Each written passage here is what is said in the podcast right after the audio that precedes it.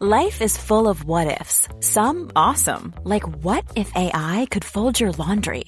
And some, well, less awesome, like what if you have unexpected medical costs?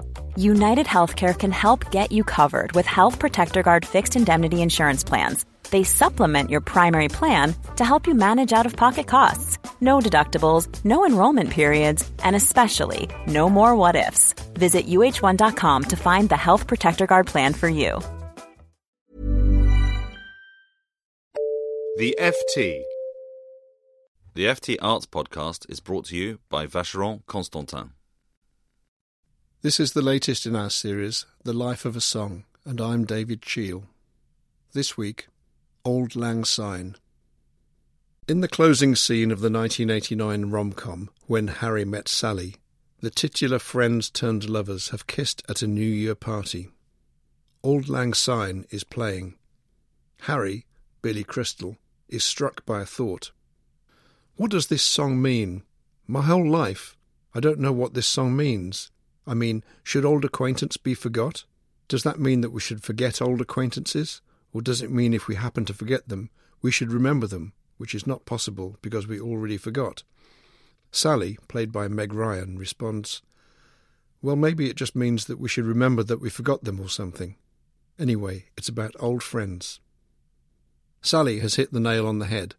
The title of this sentimental air translates from Lowland Scots as Old Long Since and it's about reunions as much as separations.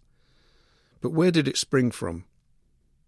In the latter years of his life, the poet Robert Burns became an avid collector of Scottish folk songs and ballads, and having heard Auld Lang Syne from an old man in 1788, he transcribed and embellished this exceedingly expressive lowland song. Burns sent the lyric to two publishers. The first was James Johnson, who included it in a collection called The Scots Musical Museum, 1796.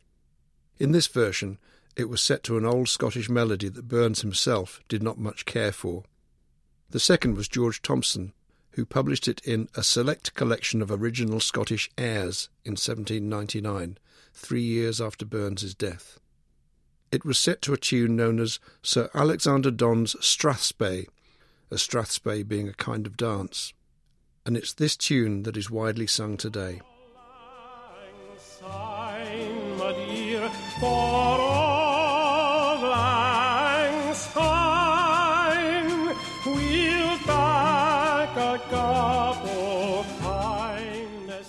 The song quickly became popular at Hogmanay gatherings, and as the Scots diaspora scattered around the globe, the song travelled with them. In today's parlance, it went viral. In the 1914 Christmas truce, British and German troops emerged from their trenches to play football and sing Auld Lang Syne. The song has also become hugely popular in Southeast Asia.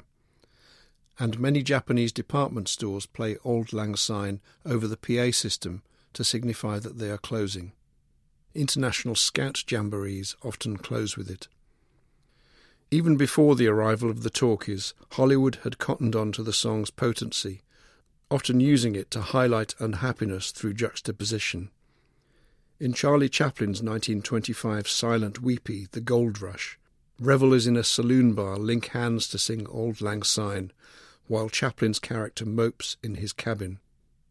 It features in the tearful climax to It's a Wonderful Life, 1946.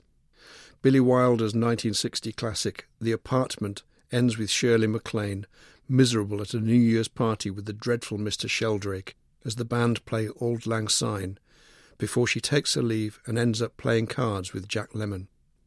And while it may seem sacrilege to mention 2008's Sex and the City movie in the same paragraph as these classics, that film does feature a moving New Year montage with Auld Lang Syne in its original melody, beautifully sung by Mairi Campbell.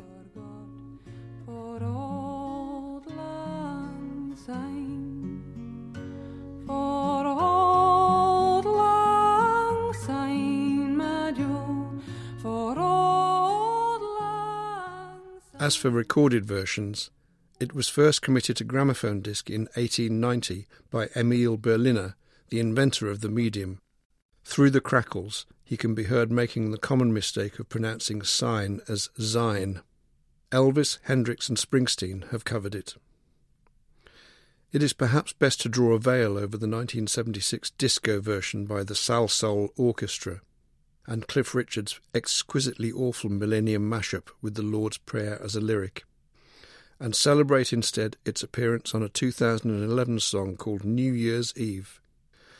This wonderfully woozy, boozy ballad twice breaks into Auld Lang Syne. The singer, there can surely be no voice better suited to the song's slurring small hours sentimentality than that of Tom Waits.